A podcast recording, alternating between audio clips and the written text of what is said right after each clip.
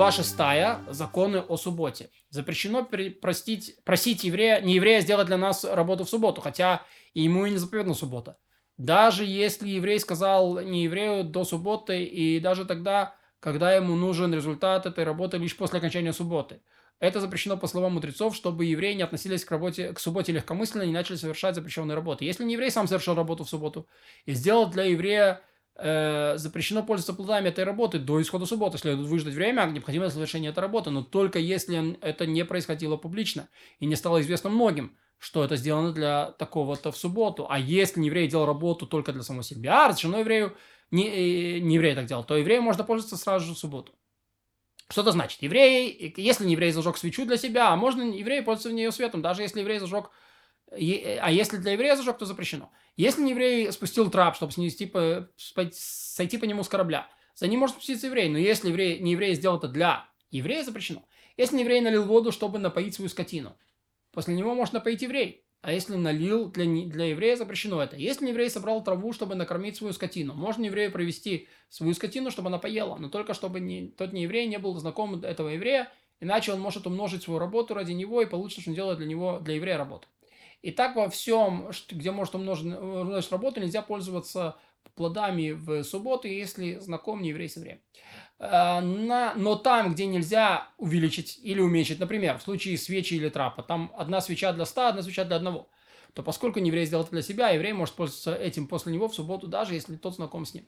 Если свеча горит на торжестве в субботу, и там большинство евреев – Запрещено пользоваться ее огнем в субботу, поскольку зажигают, имея в виду большинство. А если большинство не евреев, разрешено пользоваться с ее светом. Если половина на половину, запрещено. Если загорелся пожар в субботу, и не еврей пришел тушить, ему не говорят, не туши, не туши. Поскольку ответственность за отдых не возложена на нас, и так во всех подобных случаях. Если не евреи сделали гроб для покойника, вырыли могилу в субботу или принесли флейты, чтобы его оплакивать, и было это все в укромном месте, следует подождать после схода субботы время достаточно того, чтобы эта работа была сделана и похоронить спокойно. Если же могила была на большой дороге, и гроб рядом с ней, все прохожие говорили, то, что не евреи делают сейчас э, в субботу для такого-то и такого-то, то пусть не будет похоронен там тот еврей вовеки, поскольку это происходило публично но разрешено хоронить там другого еврея, если подождут на исходе субботы времени, достаточно, чтобы эта работа была сделана, и так во всех случаях. Если не еврей принес в субботы флейты для оплакивания мертвого, даже из-за стены, следует подождать на исходе субботы, то время, э, э, время достаточно, чтобы они были пришли из недалекого места, затем лишь оплакивать.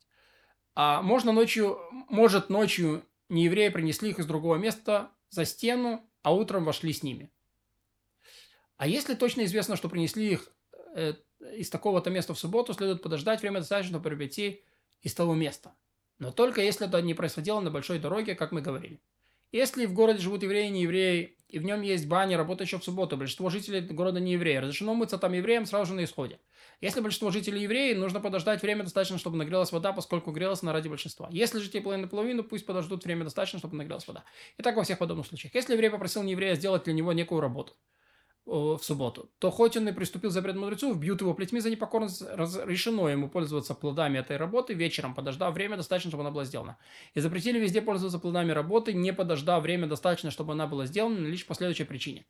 Если сказать, пусть, пусть будет разрешено тут же после исхода субботы, может еврей попросить нееврея сделать для него – и будет это готово сразу после исхода субботы. А поскольку запретили пользоваться плодами работы, не подождав время достаточно, чтобы она была выполнена, еврей не просит не еврея сделать для него, потому что ему это не поможет, поскольку у него никакой прибыли. Ведь он должен по-любому задержаться до вечера, на время достаточно, чтобы эта была работа выполнена. Тот, кто не считает, тот, то, что не считается запрещенной работой, запрещено делать в субботу лишь ради покоя. Разрешено еврея просить не еврея это сделать в субботу. Но если еврей хоть немного болен, или ему очень нужно, или ради выполнения заповеди, в таких случаях это разрешили. Например, еврей может попросить не еврея залезть на дерево. Да, что это запрещено только из-за покоя, это не ремесло само по себе. Вот. Или поплыть по воде, чтобы принести ему шофар, нож для обрезания, или принести из двора в двор, которые не были объединены горячую воду, помыть ребенка или больного, и так во всех случаях. Тому, кто покупает дома не еврея в земле Израиля, разрешается попросить не еврея записать для него купчую, что он купил в субботу. И такая просьба в субботу запрещена лишь по словам мудрецов, а ради целения земли Израиля не запретили этого. И также в случае, если покупки у нееврея дома в Сирии, поскольку Сирия это подобно земле Израиля. Человек может договориться с неевреем о работе и определить ему плату, и нееврей делает ее ради самого себя. А несмотря на то, что он делает это в субботу, это разрешено. И также, когда еврей нанимает нееврея на много дней, это разрешено, хотя нееврей работает и в субботу. Как это понимать? Например, еврей нанимает нееврея на год или на два чтобы тот ему писал или прял, или там еще что делал, то может писать или ткать в субботу. Как будто договорились, что нееврей может делать это когда ему угодно, но только если не рассчитываться с ним за каждый день работы. О чем идет речь? О происходящем без огласки, когда неизвестно, что эта работа выполняется в субботу для еврея. Но если это широко известно и открыто, то это запрещено, ведь видящий работающий нееврей обычно не знает, что-то сдельный договор и думает, что кто-то нанял, нанял нееврея, сделать для него работу в субботу. Поэтому, если кто-то договорился с неевреем, чтобы они построили ему двор или стену, или сажал поле, и посадили сад, э, э, эта работа производится в городе или внутри субботней области, запрещено позволять нееврею э, работать в субботу из-за тех э, видящих, которые не знают, он договорился с дельным долгий срок или, или сейчас. А если работа совершается за пределами субботней областей, то разрешено, поскольку там нет ни евреев, которые бы это видели, тех работников, работающих в субботу. Разрешено сдавать свой сад или поле в аренду не еврею, хотя тот засевает и сажает в субботу, поскольку видящий это знает, что не сданы в аренду или в наем. Но если участок называется именем еврея, а большая часть жителей этого места не сдают участок в наем или в аренду, запрещается делать его в субботу сдавать его в субботу аренду не еврею, поскольку не еврей будет делать эту работу в субботу, а участок носит имя еврея, владельца его. Ра разрешено одалживать и сдавать в наем вещи, не несмотря на то, что он будет ими совершать работу в субботу, поскольку нам не заповедано покой вещей на субботу. Но скотина и раба, скотину и раба запрещается давать на нем, поскольку нам заповедано следить за покоем скотины и раба. Если еврей вступает в партнерство с неевреем в работе или в торговле, и они изначально условили, что заработок от субботы будет оставаться только не еврею, мало или много будет получено, а заработок другого дня вместо субботнего только еврею, это разрешено. Но если они договорились заранее, что когда приступят к дележу доходов, не еврей забирает заран... заработок всех суббот себе, а остальное делят поровну, и не добавляют не еврей, еврею ничего за субботний день, если не условились об этом изначально, если не условились об этом изначально, и если они, если не получили э, поле совместное владение, тот же закон. Если же они условились, если же они не условились заранее, приступили к дележу доходов, а заработок в субботу неизвестен, мне кажется, что не еврей должен взять себе седьмую часть, остальное делят.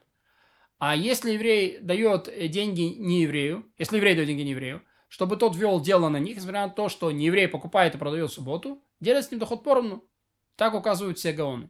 Может человек давать в канун субботы вещи не еврейскому мастеру, что тот работал ними в субботу, но только при условии, что он выйдет с ним из дома до темноты, даже если договорились с ним о сдельной плате. И не должен человек продавать свои вещи не еврею, давать займы, отдавать в наем или в залог, дарить их ему, если тот не выйдет с ними э, из его дома до наступления субботы. Ведь пока не еврей находится в доме еврея, люди знают, что ему, когда ему дали эту вещь. А если еврей выйдет с этим дома евреев э, в субботу, э, с этой вещью в руках, будет это выглядеть, как будто бы еврей дал не еврею взаймы, в залог, договорился с ним о работе или продал вещь именно в субботу.